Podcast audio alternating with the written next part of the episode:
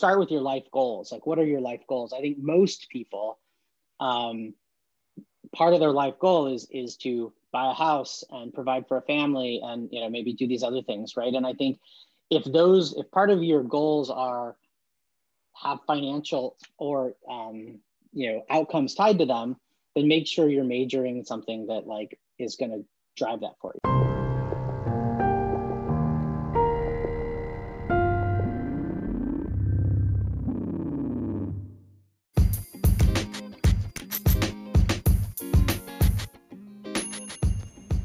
I am so happy to be back here to give you all the opportunity to listen to our very next guest.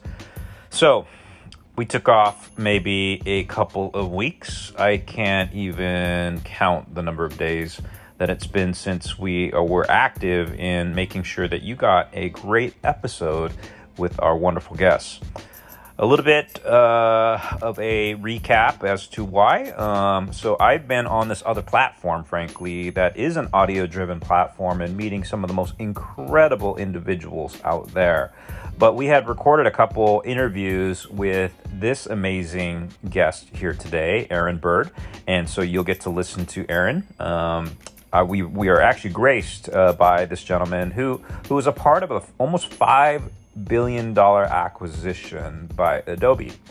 What happened was, and he'll talk to you a tad about it as far as what he did for both the company that was bought by um, Adobe, but also the company that the company that Adobe bought bought for him. I know that's a little confusing, but he'll explain hopefully here shortly. So we were fortunate um, Aaron is a humble man. Uh, he's a very, very nice guy, despite his success. Um, I had the fortune to actually meet him years and years ago before all this began. And that's where I was graced uh, by his kindness. Um, and, and we just had honestly a, a, cool chat. It's it's really cool to see how this has all come to be after years, um, years and years ago with our initial connection. All right, enjoy Aaron here today. I think you'll really appreciate what he has to say. He is a very methodical thinker, very intelligent, and obviously very successful. So, thank you for listening to Educate and have a wonderful day.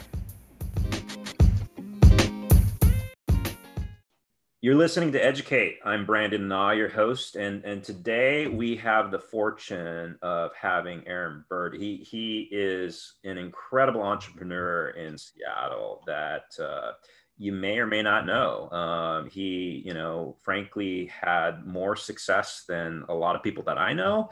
And, uh, um, you know, I could talk about it forever, but I'm going to let him introduce himself.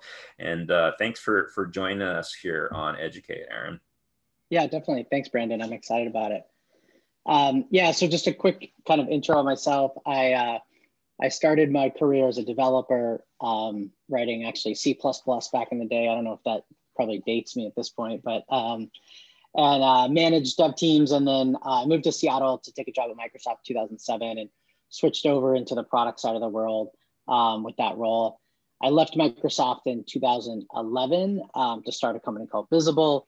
Um, and we did uh, marketing attribution. So basically that, that age old question of um, uh, I know half of my marketing dollars are wasted. The problem is I just don't know which half.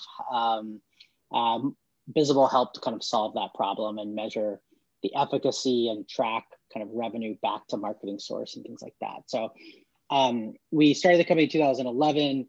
Uh, we raised about 20 million in capital uh, and then had a great exit selling to Marketo in 2018.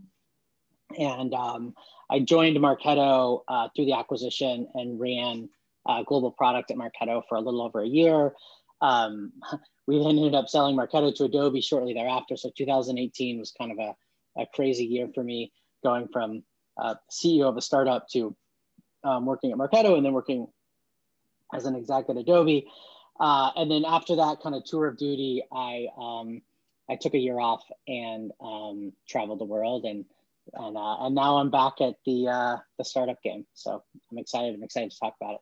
Yeah, no, we're excited to hear about it. Um, before we do, if you don't mind, um, can we like dial back a tad, learn more about Aaron the person, like i.e., you know, like I mean, we don't have to start in kindergarten or anything, you know, but yeah, but like where you went to high school, like what made your brain what it is today, kind of thing. Because um, what I love to explore with a lot of our guests is is to understand how people became who they are through the educational experiences that we have right? And and to really examine like were there certain people in your life that made you who you are today? Or was it a system that that you know molded you in a way that kind of helped? Or was it just you being amazing you know from birth you know? So so you know um, let's let's dial back a tad. And and i didn't know you moved to seattle. So where, where did you move from? Uh, well i can start back at the beginning. So i as a kid, we moved around a decent amount. So I think we, on average, we moved every four or five years growing up. Um, I think of kind of Portland, Oregon as the place that I spent the most time. So I was there seventh grade through high school, but uh, I was born in Dallas, Texas, lived in Norman, Oklahoma, Santa Fe, New Mexico, Palo Alto, California, and then Portland, Oregon uh, as a kid. Um, and uh, I went to undergrad at UC Santa Barbara um, and then basically stayed in Southern California through college and through um, 2007 when I ended up moving up to take the job at Microsoft. So um, as an adult, I lived in Southern California and then um, Seattle. Okay, got it, got it. So yeah. was UC Santa Barbara a great experience? Do you feel like you learned a lot? Uh, um, you know, was the public school, or was it public or private school that you went to prior to college?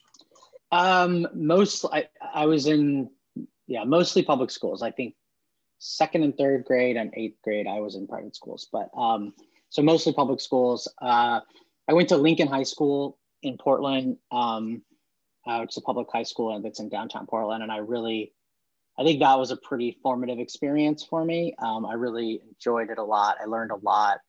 Um, had a really good peer group, which I think is um, really important. I think it's when I think about education, I think peer group matters a lot. It influences like both the obviously the curriculum and the teachers and all the stuff, but the, the peer groups are, are I think, um, almost just as important as a lot of the other components. Um, which uh, you know, if you look at like Harvard and Stanford, it's like, you know, is the curriculum that much better? It's really, you know, you're going to to for the peer group, and so anyway, I, I think I was fortunate enough um, in high school to have a really good group that was that was you know fun, but also really curious and um, uh, we were all in kind of like AP math and physics classes and stuff together. And um, so I think that that helped a lot. Um, I think you asked about kind of like, you know, things that that formed who I was from an education standpoint.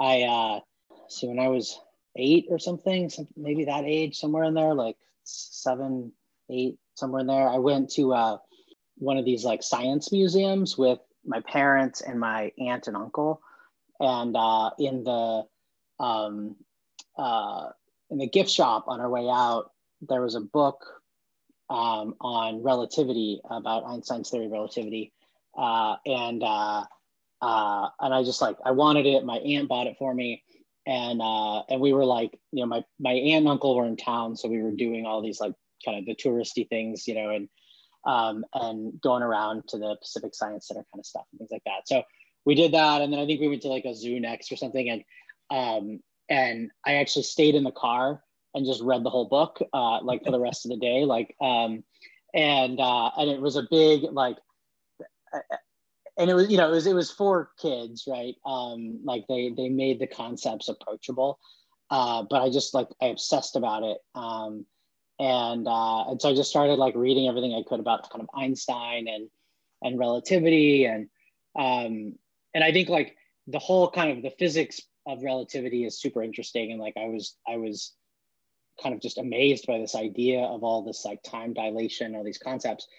Um, but even more importantly, uh, I, I, started reading about Einstein specifically because I, I, I, I realized that from reading this, I'm like, this guy came up with these these theories.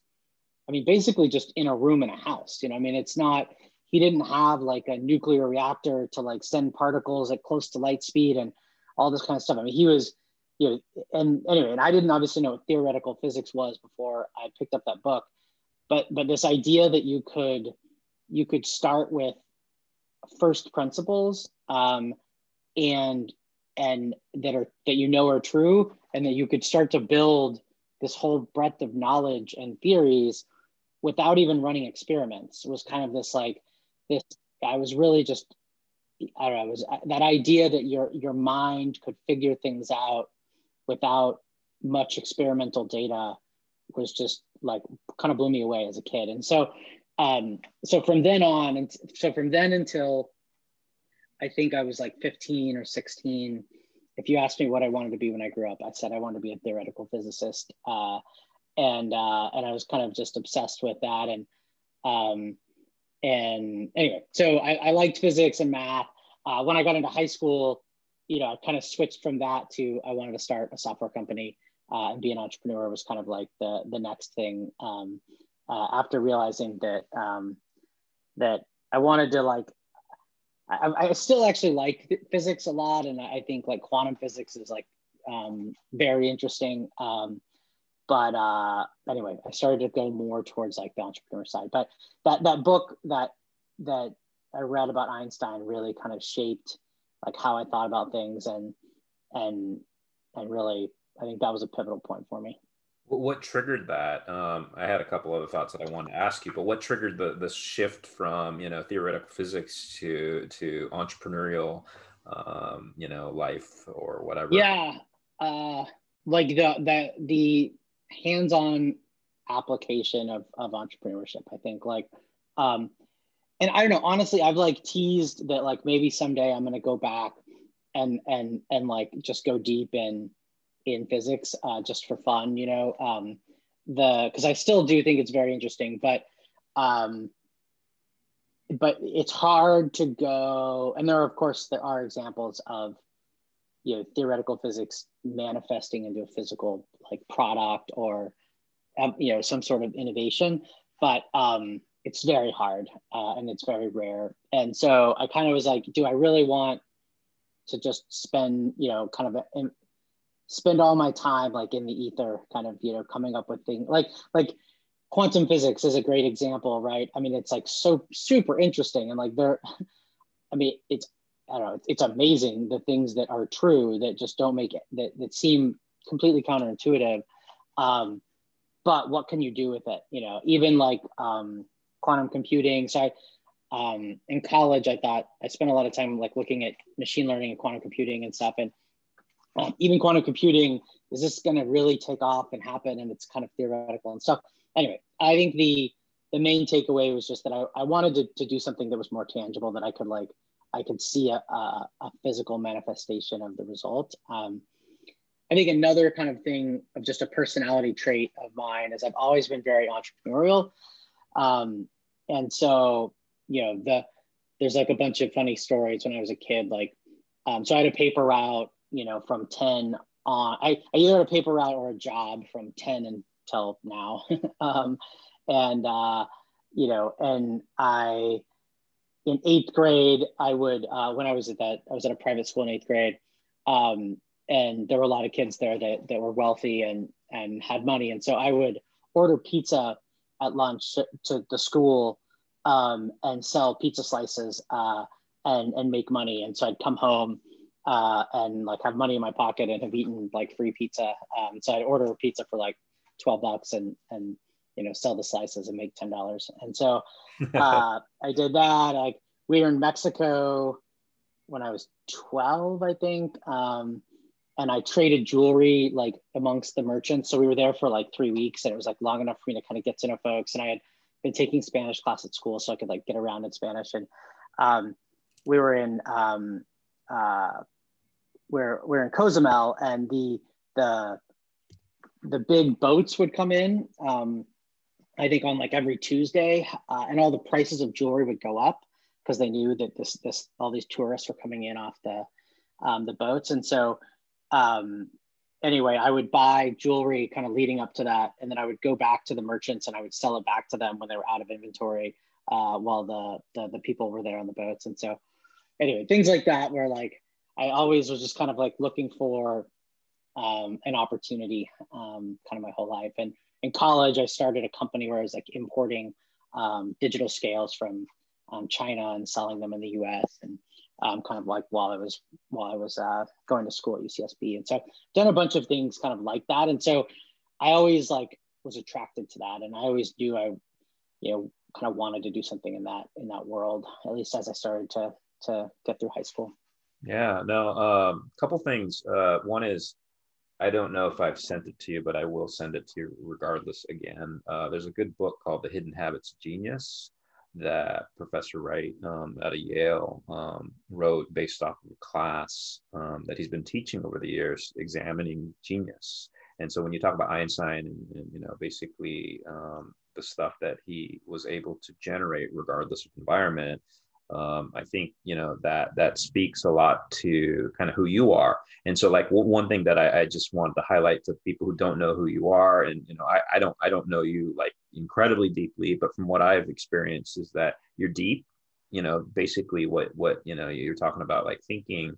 Um, you're reasonable, um, but you're also responsible, and which leads to the pragmatic pragmatism that you know you speak of as well with you know like entrepreneur activity you kind of connect the dots and figure out things and, and understand how you know to to benefit people. So so you know just just wanting to tell the world i mean uh, uh, uh, one quick funny anecdote. I showed up late after years of not seeing you um, to an appointment. And i remember i had something screwed up on on my phone or whatever it was and you're completely cool about it you know like other people would be like screw you get out of my office or you know that's enough but but aaron's the type of guy who understands there's a lot behind everything that we do. And uh, um, i feel like you know you have some really really and that's why i was really excited to have you on the show is is you know to to to tell people how to become this you know um, to a certain degree not that there's a formula but but you know like you you thought deeply about this new startup. Not a lot of people do that right? They don't sit back. You you, you went to europe with your family to to think about things. It was not just a vacation. It was probably to explore as well. So do, do you mind talking about maybe a little bit of a process in which you you used you know i mean we talked about some things on the way but what'd you do there to, you know, maybe tell people you could even start with the Europe trip if you want, because that that probably had something to do too.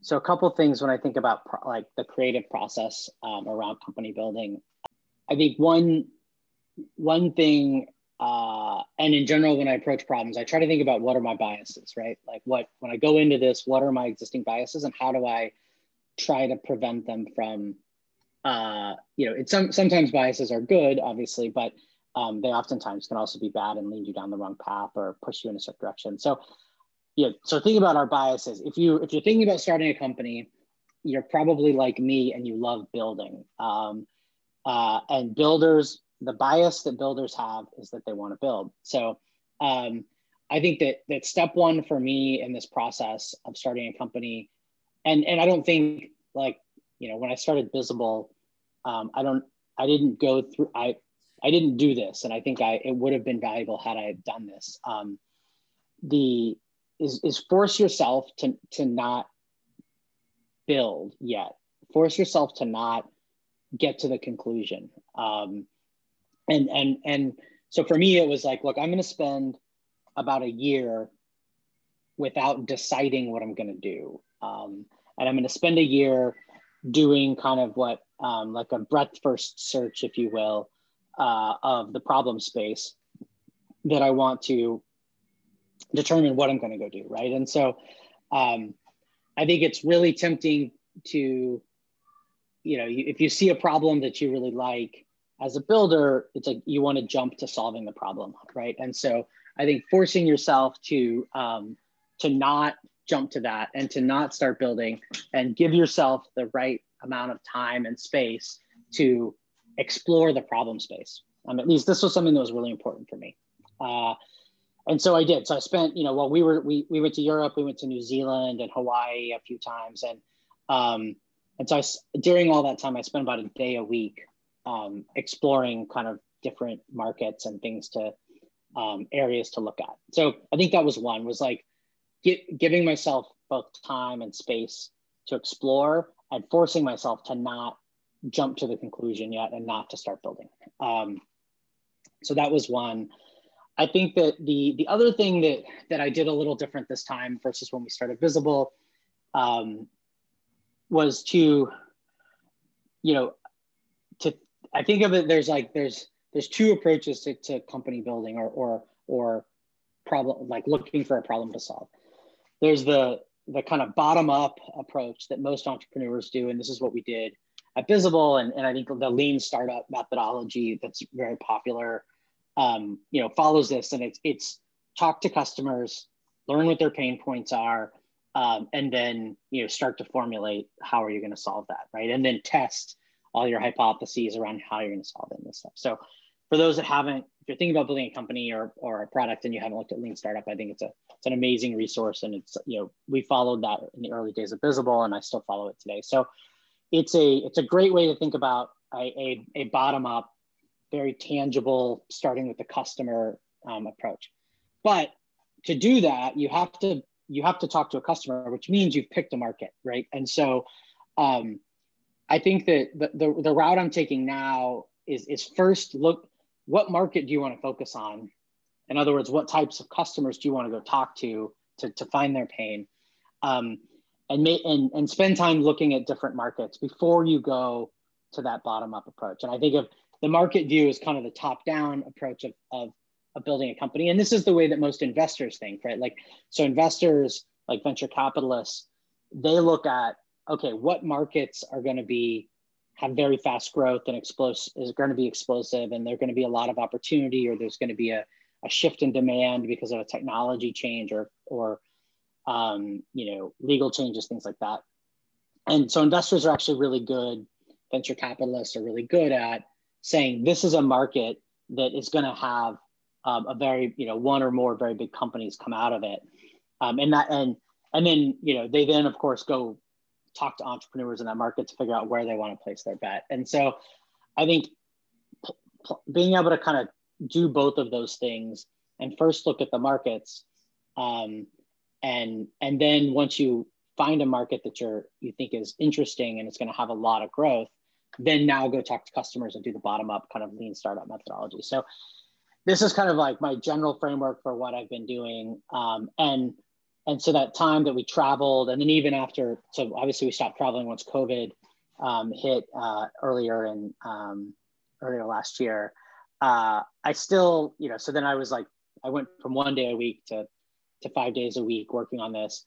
I still spent a lot of time even then you know looking at markets. And so i probably spent about a year and a half total um, looking at markets before i picked one to start um, looking at companies in. And uh, and again, that was hard for me as a builder because, um, you know, there's a reason why I, I, I wasn't a venture capitalist. Like, you know, looking at markets is not the thing that that that gets me up in the morning, and um, I wanted to jump to building, right? And so, um, so anyway, I, I I think that for me that was kind of a process change. Um, you know, in Pienza, uh, the, the the studio that that I'm building, we're going to make a few bets. Um, and uh, and so um, you know I'm, I'm still spending some time looking at markets around like what are the other markets that we want to go into yeah, no, I want to talk about Pienza because uh, once you announced, which was a little while back, um, I was hoping to to reach out and understand more. But before we do, do you mind uh, telling us a little bit about the markets you did evaluate? Because yeah. you know, you you you hit one that you know is is all about this show, right? Um, you you know, yeah. you were exploring education, and maybe we should talk about that, and then maybe the two others, maybe a little less. But um, yeah kind of curious, you know, what your thoughts were with those three markets. Another kind of formidable thing when I was at UCSB, um, uh, I majored in computer science, and um, my operating systems class, uh, UCSB, was done pretty much like all remote, just about. Um, so there were lectures, obviously, like this was, you know, in in 99 or 2000. Um, and so, uh, yeah, obviously UCSB wasn't doing um, a digital first curriculum or anything, but there were, um, you could go and, and, and you could see the lectures, but they're also recorded and you could, you know, if you missed a lecture, you could go watch it. Uh, but all the homework, the tests, all of that was all done to the computer lab. And so um, the I, I think that experience of of and obviously it's easier when when the output is writing code and that's what you're learning like that's a lot easier to digitize. And um, but he didn't like the, the professor didn't ever grade anything. Um, he never looked at your code. He never looked at your assignments or even your tests. No human read them or uh, unless they just kind of curiously wanted to be curious and do it. He he would give you an assignment and then because you were building software it had to output xyz he had a bunch of tests test cases like in, in the software world it's like a quality assurance test right? Um, he had a bunch of test cases to test to see if you had like covered all the the possible corner cases and everything and that's how it got graded. Um, anyway that kind of stuck with me. I was like i think you could actually do this this idea of a digital first like experience for um, a learner i think is interesting. Uh, and so i think in the education space, there were two things that I spent time on that I had a like thesis on for education. One is um, making education more about the outcomes, um, and then the second one is is what what how could you really transform education with a digital first experience um, approach? So the and I think like with COVID, obviously that digital first experience was even more accelerated. But um, and I think there's a, there was a lot of opportunity and still is a lot of opportunity to to do that because of um, because of the impact of COVID. But I even think that I think the digital learning experience is not just there's not just an opportunity because it's been forced because of COVID. I think it's actually the better experience, um, and I'll kind of get to like why I think that second. But so I think the the on the on the outcomes front, I'll, I'll talk about that first and, and this is maybe a controversial per, perspective, and I know a lot of like academia would disagree with maybe some of the things I'm going to say here, but I, you know, I went to, to undergrad and got a computer science degree. Uh, and I did that because I looked at what, you know, in four years when I graduate, what do I want the outcome to be? And I knew that I could get a really good job. I could build software. It would pay well. I was excited about building, right? Like, um, I had friends that went into college and said, I'm, I'm, yeah, they majored in something that they didn't think about what the outcome was going to be. You know, maybe they majored in like history or English. Um, and you know, if you have an undergraduate degree in history, and no offense to people that have decided to go down that path, but what, like in today's world, what what are you going to do with that, right? Um, now, a PhD in history, like you can go teach history, and so maybe that's different. But if you just, you know, getting a bachelor's in something like this, what like are you you know and i think like if you start with your life goals like what are your life goals? I think most people um, part of their life goal is is to buy a house and provide for a family and you know maybe do these other things right? And i think if those if part of your goals are have financial or um, you know outcomes tied to them then make sure you're majoring in something that like is going to drive that for you right? And so uh, so anyway, so I think the the the the education system today doesn't think about outcomes at all um, in general. Now, I think there's great things like Lambda School and stuff that are changing this, but like at UCSB, I mean, they did a little bit of career placement and stuff, but if I wanted to go in and major in history, there was like not an option. I mean, how are how am I going to get a job? Like they didn't have an answer for that. Like the their goal was to give you that bachelor's degree, and then it was your job to figure out what to do with it. And I think if we're not going to college to get a job, why are we going to college? And even if even high school is the same thing, like I'd like to see more career kind of focus in high school. Cause again, it's like, mm-hmm. and I understand like the argument against this is like we want people that are well rounded and like, um, you know, we want, you know, we want you to take political science and English and history and, and social studies in, in high school. And if we jam it full of, uh, you know, pre med or uh, or computer science or whatever kind of career goal, then you start to edge out all this well roundedness. Um, but I think if we look at the, you know, especially in the U.S., you know, we look at high school graduates and college graduates and like, what what's the outcome? Like, what what does their future look like? Is it because they're not well rounded enough, or because maybe they're not going to hit their own personal financial goals? And I think, you know, the latter is probably more the problem today. Um, so anyway, I'd like to see education be much more outcome focused. Um, I love the like the the ISA kind of stuff that Lambda School is doing and others around putting themselves. If you're not successful, we're not successful kind of model. Um, and I'd like to see a lot more of that. I think you know they're doing it with software, but and, and software development.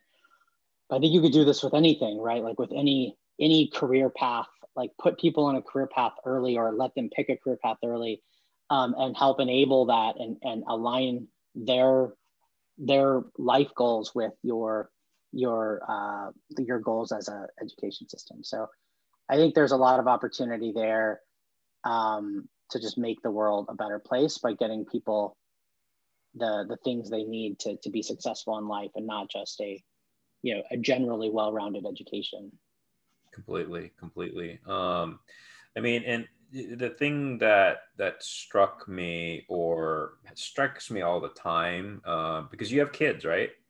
Yep. Yeah. Uh, two and five two boys.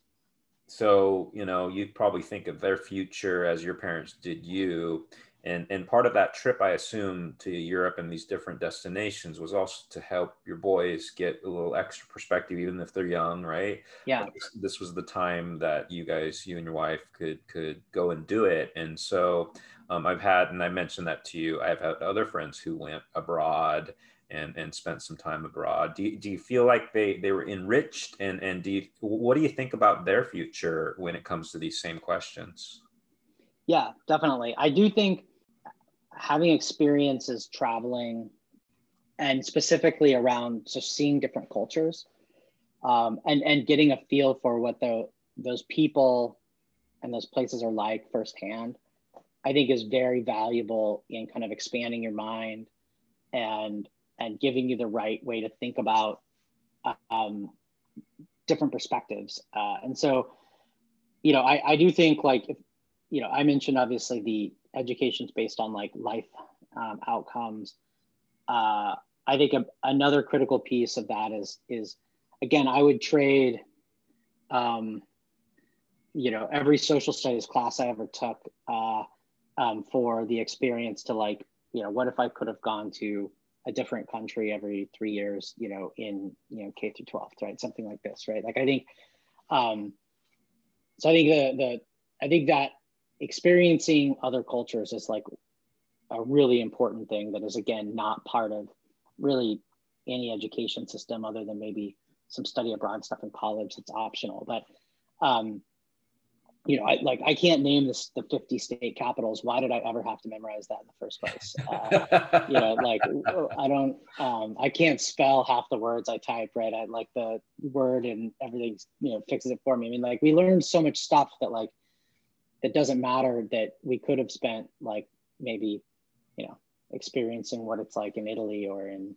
um, south africa or something right? So um, anyway so i think those things are i would prioritize those things um, you know ahead of i think kind of what the system does today no you, you you actually hit something that's very true for you to learn new words and add them to your lexicon, you need to have something like seven to 20 meaningful experiences that help you understand that word, right? And that's probably why you don't know how to spell them right now, is because you didn't give a crap when you were first introduced to, to that term. And, uh, uh, but then when you're actually doing it in real life, it really hits you and, and it's something that you won't forget. Um, so so now you decided, uh, uh, you know, with education, I think climate was another area that you were considering. Yeah. And, I, well, real quick, and I'll say so. The other thing around education that I think is really interesting is like this digital experience piece. Mm. Um, I think the I think we've we haven't even scratched the surface here. Um, if you think about a, a child's learning experience um, or a kid's learning experience, we don't even measure we measure very little today, right? Um, like, uh, and even in the class, so there's classroom, and then there's like di- like a pure digital experience. Um, in the pure digital experience, we can measure everything, right? Like, um, if a student is, you know, reading something and then they open another browser to go search for a word, or they go to YouTube to watch a video about the thing they're trying to learn to learn more about it. You know, you could analyze all of that and figure out like where are people getting stuck and and what kind of questions are they asking right? Um, and we don't we don't do any of that right? Like we put this thing in front of them and then we don't like we we test them and things like this and that's there's a little bit of, of data collected through testing. But like we we should know everything that happens every second for every student. And and and that all of that learning should go back, back into like making them learn better and and helping them learn better and finding out like how is the curriculum wrong? And um, you know like the curriculum should be adapting like constantly. And so should the the teacher and everything. And we just don't you can't expect a teacher to like to ingest all of this data personally and and and then make changes on a daily basis for all students in their class. Like it's impossible task for human but but you could have software you know uh, give all of that to the teacher and back to the like um, whoever's creating the curriculum and and iterating on it. And even like curriculums like textbooks like i you know the idea of a textbook and it gets printed every year and they make tiny little changes. I mean why aren't we changing these things in real time? And and textbook are do people that create textbooks actually go watch students read the textbook and see where they get stuck and what you know what what they highlighted and stuff? I mean maybe they do on a very small scale but with digital you could answer that question for every single student who ever read the textbook right? Who ever saw the content. Like you could see where their eyes were right? You can so anyway, I think the this whole idea of this feedback loop, like once you digitize this stuff, you can give a feedback loop to learn and and not just learn like what's what you need to change, but also like what do you need to change for that individual student. And you could even do this in the classroom, right? Like again, you know, a teacher sitting in front of 25 students, like the teacher can't look at all 25 students' eyes to see if they're paying attention every second of every day.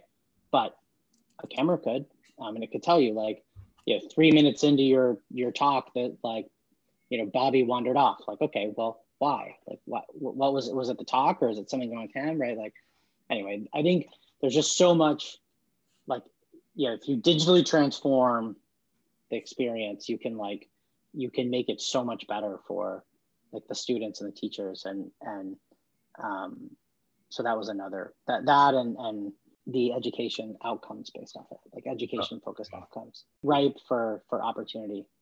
No, completely agree. Completely. Sorry to interrupt. Um, yeah, because uh, uh, I mean, you and I met on a discipline that, frankly, I didn't learn in school um, I learned just because the web happened, and then we both were probably figuring things out through the web, and so it definitely wasn't some you know 1924 published Macmillan publishing you know text that we didn't give a crap about and basically just weighed down our backpack. Um, so so no no important important points, and thank you for for sharing that.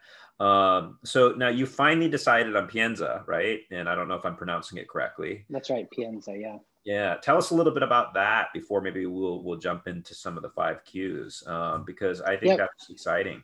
So when I started down this path, you know, two years ago, actually, um, I thought that I was going to start a company, like an operating company. Um, and I, I, as you mentioned, I, I had kind of, I looked at climate, I looked at space, like outer space. Um, I looked at education, and then I looked at how like AI is going to transform uh, how we work. Like those are the four areas. Those were my markets that I had like thesis of things are going to change and there's going to be opportunity. Um, and uh, and so I, I, went and looked at the, um, the the four of those. The um, and I thought that I was going to start a company in one of those four. Um, you know, fast forward to now, uh, what I've decided is that I'm gonna I'm gonna help start a few companies. Um, and and Pienza is that vehicle to to enable that. So in the startup world, uh, people refer to these as studios, um, where it's uh, you you raise capital and you use that capital to both start and fund, um, you know, more than one company uh, over time. Uh, most studios are kind of focused on turning out as many companies as they can, um, and for me, it's really about focusing more. Um, and focusing more on like high conviction and and higher quality than kind of the, the high number. So uh, so what that means is that over the next like five years, um, I'll start, you know, probably three, maybe four companies, something like that, out of Pienza, um, and and and they'll all be in kind of those, you know, I think I've I've I've narrowed in on kind of how AI is changing the workplace. um, I still think there's, you know, I'm still excited about education. And if I find the right entrepreneur to work with, I think I could maybe end up pulling the trigger on something there. Um, I probably won't do something in space. Uh, and then I think climate is still very interesting, but um, um, there's a few kind of sub areas in climate that, that I think I'm still spending some time on. That makes a lot of sense. And, and I'm excited because uh, you didn't say no to education. You just opened it up to at least yeah. other folks who might be a little bit more versed in it for one uh, maybe two they you know i think your wisdom your experience in getting you know Bizible all the way up to where got will will help those you know uh, folks probably in so many different ways. So no that's very very cool. How many studios are there actually in the country before like i said jumping into these other questions? I know of maybe five to ten. Okay. um there's i'm sure there's a lot more than that but i know of maybe five to ten yeah, and I think one thing I'll, I'll mention on the education front. So most of the stuff I looked at was was building a school, like actually educating, right? Um, there's obviously a lot of other things you can do around education, like even building software for um, for schools and stuff like that. But the, the the main thing, you know, and I talked to you about this, and um, was the the idea of like how to educate folks, and and I think the the thing that I realized is like I don't the the nuts and bolts kind of the the operations of running a school is not something that i'm passionate about right and so right.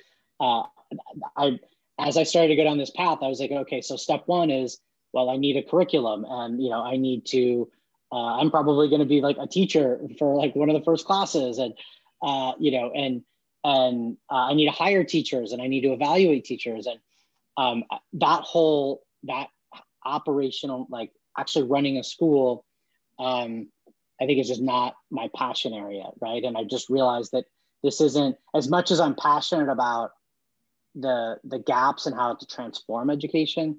I don't think that that you know five ten years in that I'd have the right amount of passion of actually just running a school and and and being an educator. So that was kind of the you know the the reason why I decided to not end up starting a company there. But I do think there's still a lot of opportunity. And, and, you speak of gaps, and so to just round off the, the, the education topic, what what would you say are the one or two, maybe three, you know, uh, largest pain points or things that we could solve today in education, at least from your perspective and your experience? Putting the student first, um, and being very focused on the student is the customer. You know, I don't I don't know that every school thinks of it that way and uh, and then you know I think a, a follow on to that is obviously well if they're the customer it's like what do they want? What what is the what what are you trying to do for them? And I think you're you're trying to do more than than simply educate them. Like you're trying to set them up for a successful life. Um, that's you know I think that I think our our schools have that responsibility um, um, given the amount of time kids spend with in school like i think that they're they are that is part of their job not just to educate but to to set them up for success in in life and whatever that means right so um i think just rethinking the the whole educational ecosystem around that Awesome. Awesome. Thank you. All right. That was awesome. Uh, I really appreciate your thoughts on that. So, we're going to round off the show or finish up uh, with just five, hopefully, quick questions. So, First question um, I like to always ask my guests is um, who's their hero? Yeah. so, can you tell us who that might be? Yeah, well, I think I hinted at it earlier, but I think Einstein is is my hero. Um, his his ability to kind of think and and be creative uh, was was pretty amazing. Awesome, awesome. And uh, the next one is um, who's a great role model in society? Uh, you know, somebody who you'd want your kids to, you know, be impacted by.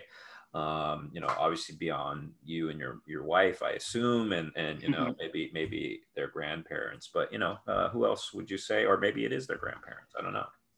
Yeah, I think um, I think Bill Gates is doing amazing things.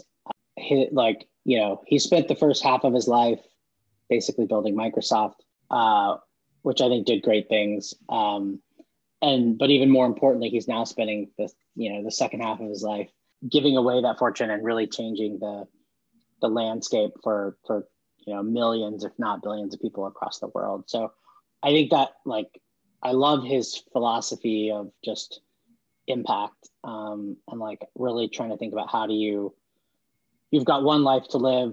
You're here for you know however many 80 to 100 years whatever it's going to be. Uh, what you know what what can you leave behind? Um, and how can you make the the world better than uh, than it was when you came in? And i think that i think we should all strive for that.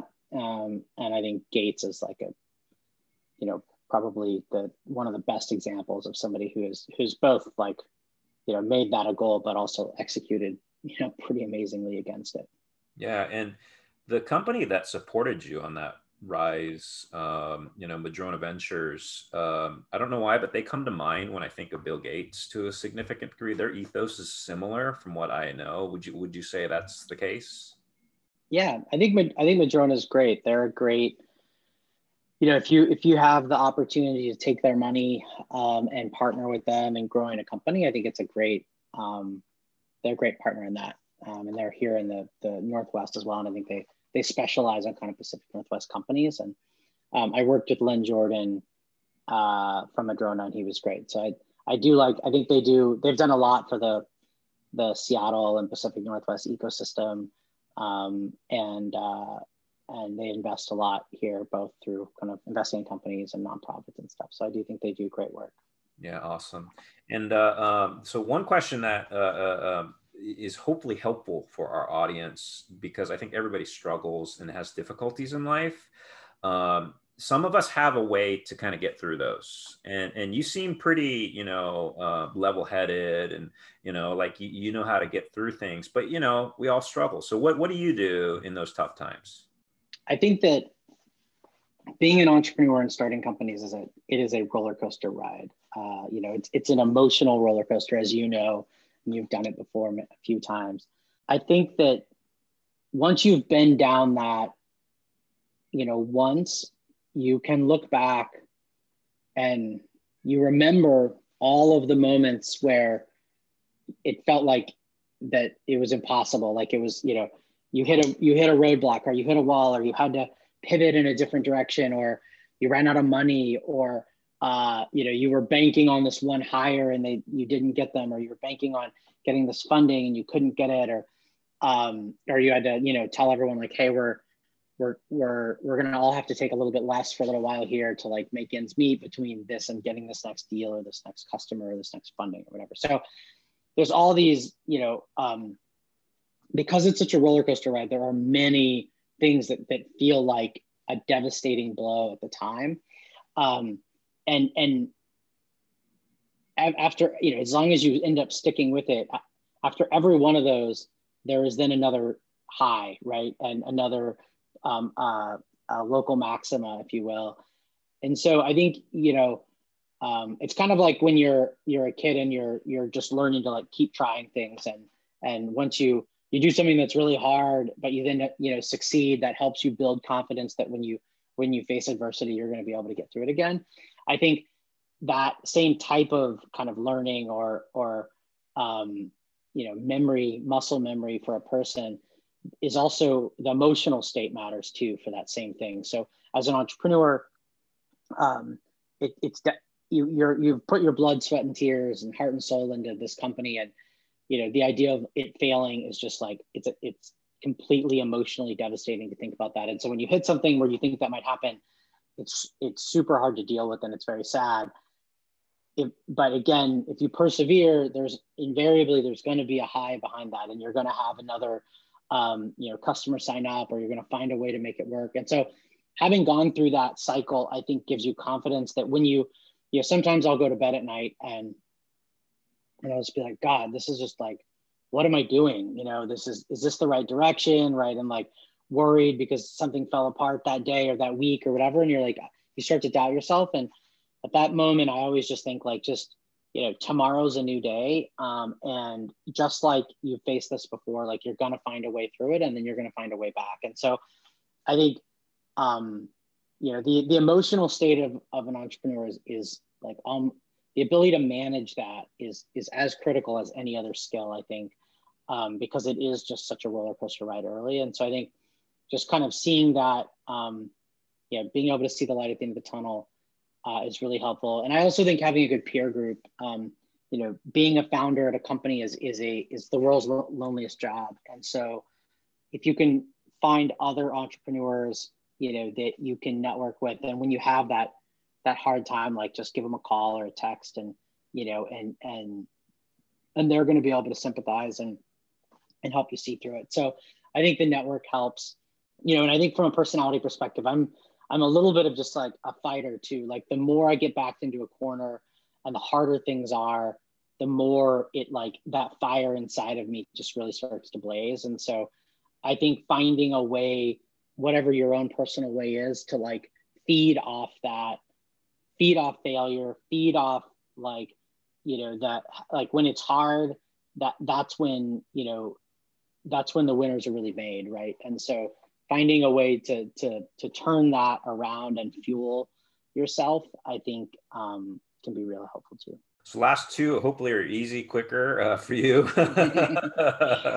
well, since you named your your new startup Pienza, I imagine maybe the answer is Italian, but but what's your what's your favorite food, or do you have a cuisine? You know, like a yeah. A, yeah what, what's your favorite? I mean, like yeah, um, pasta in Italy. Uh, and I don't know why it tastes different there. It's actually something that my wife and I talk about all the time. I'm like, if you just if you if you if you like literally took the water and the flour and the eggs and the and the person making it and like you put them on a seven, you know, 87 and, and put them in Seattle, like I just don't think like something uh, something happens uh, when you cross the Atlantic. I don't know what's going on, but so the the physicist in me doesn't believe it, but uh, the uh, anyway, yeah, uh, That's pasta in Italy is just amazing. That's hilarious. You're the first person who's put it in context where it's like food in a particular location. That's awesome. All right, last one is just uh, what what makes Aaron Bird unique? Like, uh, or is there a secret, or is there a little tidbit that you could share with us that tells us, you know, you're, you know, you know, you can tell the world for the first time that you do something. I don't know. It's up to you. Uh, yeah, I think so I I um, I got really into Brazilian Jiu Jitsu, uh, and um, I competed actually for a while. Uh, there, in fact, I, I, I competed in, in open division, so like like wrestling and and other kind of you know martial arts sports and stuff. The Brazilian Jiu Jitsu is, is normally by weight, um, and so you know you you you you end up um, competing against people your same size. I did like an open um, competition against any weight. And so there's I actually have some videos of me uh, doing jujitsu against guys that are like 350 pounds. uh, and uh, so anyway, I did jujitsu. I competed, uh, and um, the Bizible journey, like I, I, I ended up doing a lot less over time as I was running Bizible. Unfortunately, um, it's something I'd actually like to get back into once we can all like you know get in a small room and roll around and, and do that uh, post pandemic. But I like jujitsu a lot. Uh, in my 30s, I actually came pretty close to. I was starting to train to do a mixed martial arts fight. Um, I wanted to. I wanted to like do an uh, amateur fight just for fun. Uh, I never actually got around to doing it. Now that I'm 42, I think I'm past my MMA prime. But, uh, uh, but anyway, I, I, think I'll get back into jujitsu uh, once the pandemic's over. And something I really enjoy. Awesome. I'm going to connect you with a friend who's doing something very similar. Anyway, um, cool. So so we'll wrap up here. Uh, obviously, you need to get going. Um, real quickly for the studio audience, or or for why do I say studio audience? But you know the folks who are listening. Yeah, uh, you know, for actually, you know, you might be still looking for some entrepreneurs to fill out that studio, right? So how do they get a hold of you? Yeah, definitely. Um, just email me. It's it's Aaron at pienza.com. Um, would love to hear from folks thanks so much today, Aaron, for all this. This was absolutely, you know, the best. I, I really enjoyed, you know, having this longer conversation with you about some important topics and and also kind of reintroducing Pienza to the world. Definitely, it was super.